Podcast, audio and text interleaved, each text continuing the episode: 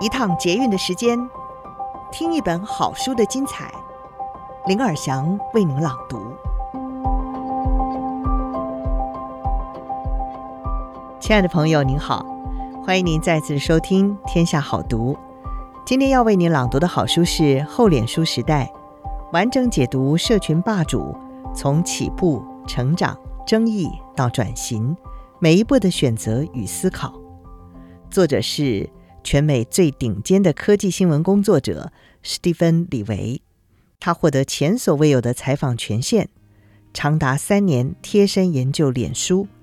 亲自访问祖克伯本人九次，并且深入的采访桑德伯格等核心的高层，更访问了几百位的员工和相关人士，为这家公司写下了最详实和完整的记录，甚至也成为美国调查脸书的立法与监管单位人手一本的关键读物。今天书摘的内容是脸书上你可能认识的朋友，一个驱动成长的功能，却也埋下了祸根。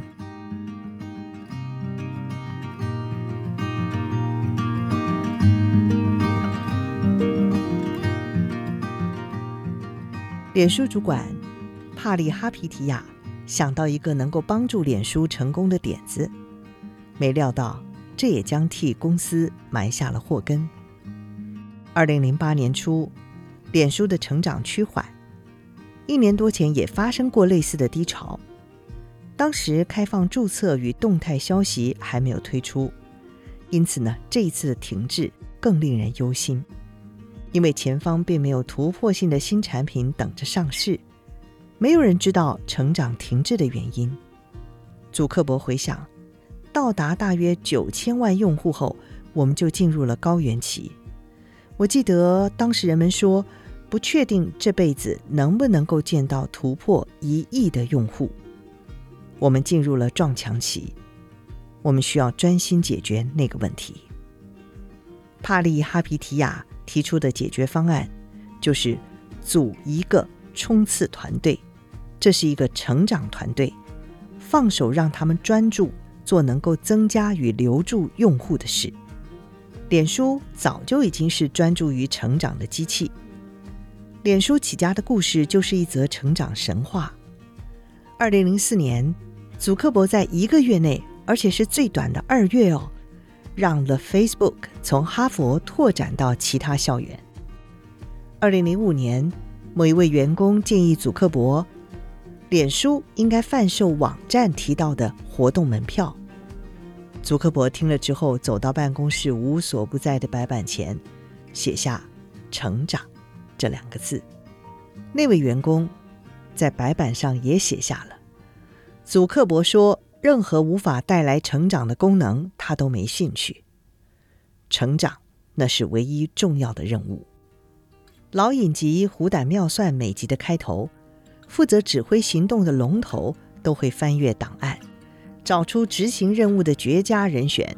需要谁当间谍、打手或者是诱饵。帕利哈皮提亚也亲自挑选团队，找出他要的人才。帕利哈皮提亚很有选材的眼光，选中公司的元老格雷特、西班牙的工程师奥利文、英国行销人舒兹、资料高手费兰特以及明星骇客 Firefox 共同创造者罗斯。这是一个很多元的组合，他们是资料敢死队，数位分析图表就是他们的武器。这个团队日后证明自己真的是一时之选，尤其是奥利文、格雷特和舒兹。十多年后，这三个人依旧在脸书，而且隶属于祖克伯身边最核心的领导小团体的成员。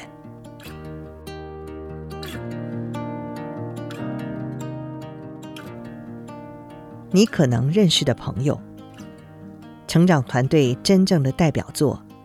他们的蒙娜丽莎有如滚石 Like a Rolling Stone， 教父 Godfather 前两集就是你可能认识的朋友，People you may know。 脸书内部用缩写 P Y M K 作为代称。你可能认识的朋友是成长团队最有效也最具争议的工具，象征着成长骇客的黑魔法可能导致意想不到的后果。你可能认识的朋友表面上很无害，在你面前轮流展示脸书上的个人档案照片，你可能认识那些人，但他们还不是你的脸书好友。这个功能是为了解决成长团队的研究发现，新用户如果没有办法快速找到七个好友，就很有可能停用。用户要是没有一群核心好友，脸书对他们来说就像是一个人在踢足球。脸书的确有一些招数能够应付还没有与朋友连结的新用户。帕里哈皮提亚解释，我们曾经做过填补动态的假动态，不过填补动态没有办法取代实际的脸书好友。成长团队的资料科学家发现，帮助新用户找到朋友对脸书非常关键，尤其是要帮忙找到活跃用户。因此，你可能认识的朋友对脸书来说是不可或缺的功能。看见潜在的朋友可以改善用户体验，使他们更有可能分享更多。最重要的是，人们退出脸书的几率会下降。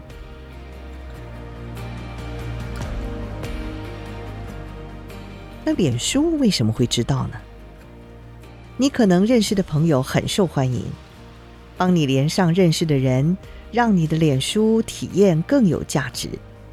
但是，这个功能有时候也令人不安。人们会质疑，为什么那些人选会出现在你的动态消息上？那些人和你没有明显关联，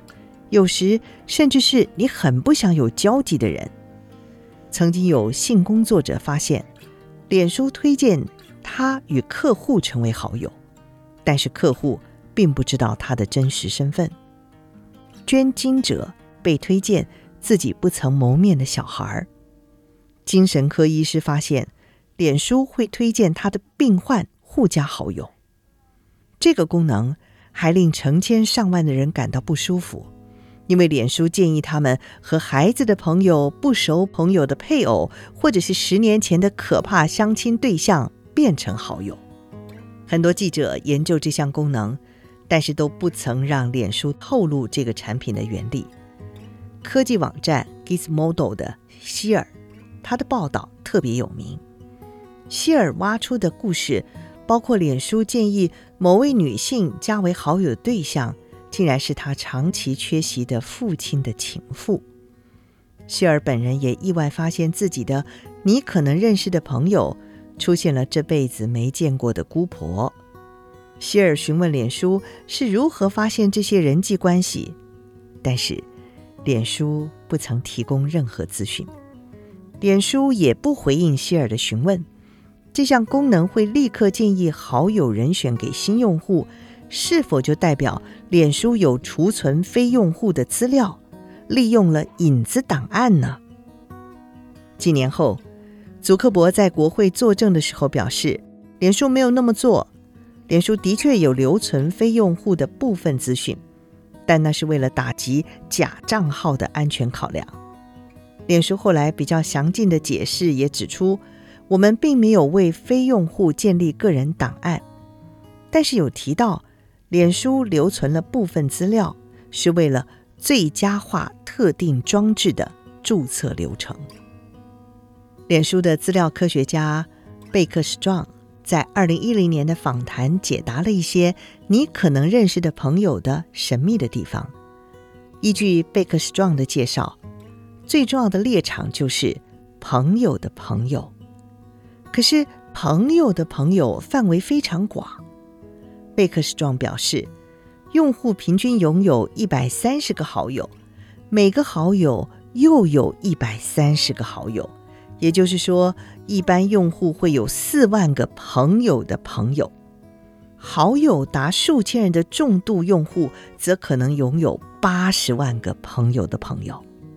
他们还会找出各种讯号，比如说有多少共同朋友、共同兴趣或者是亲密度，再搭配很便宜就能取得的资料，就可以找出有机会让用户点选你可能认识的朋友人选。随着资料越来越精炼，脸书会利用机器学习做出最后的建议。贝克斯庄也透露，一个人的你可能认识的朋友行为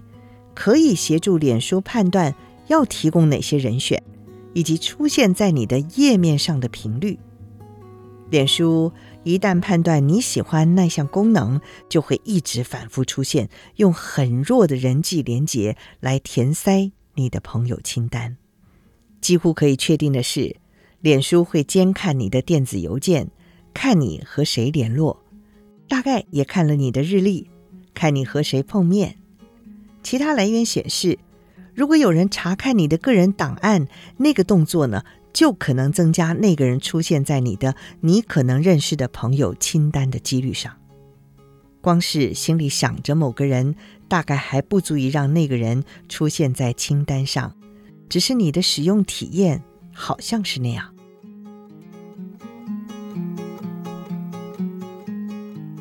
留住新用户，牺牲老用户体验。你可能认识的朋友，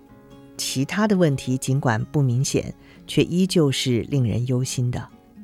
早期的脸书高阶主管莫林开始认为，你可能认识的朋友是不好的做法，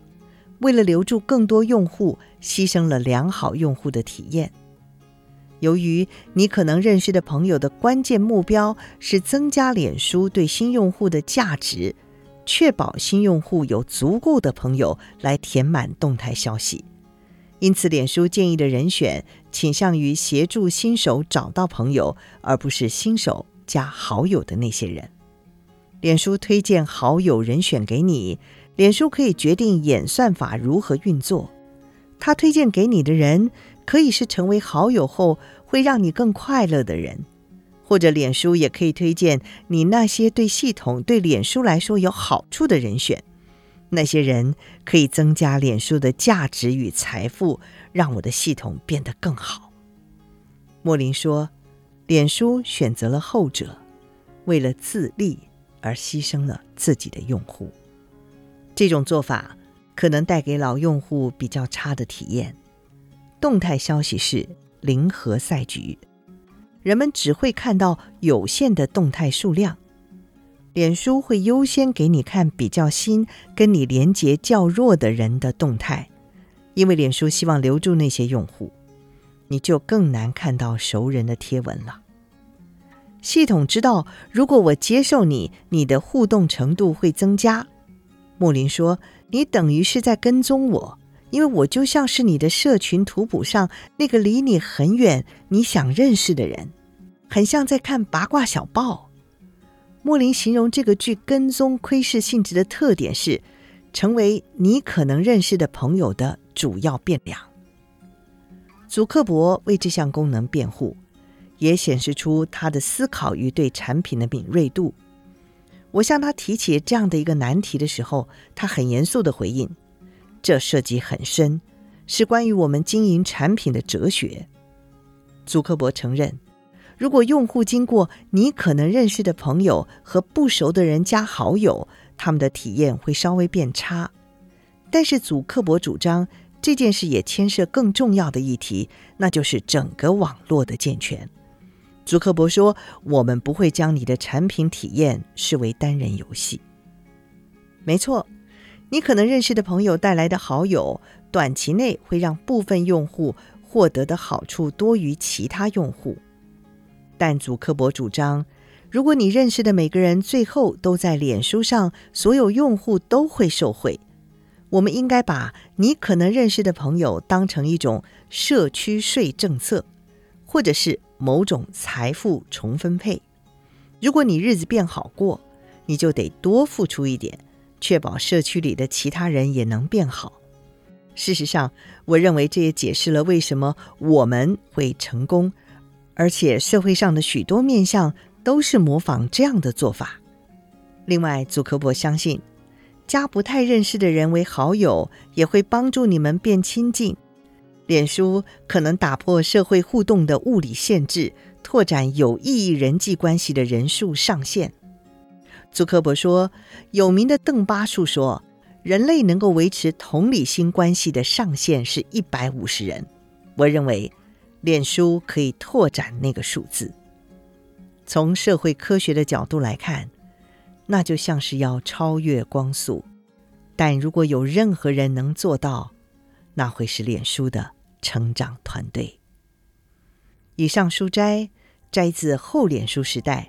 完整解读社群霸主从起步、成长、争议到转型每一步的选择与思考，由天下杂志出版。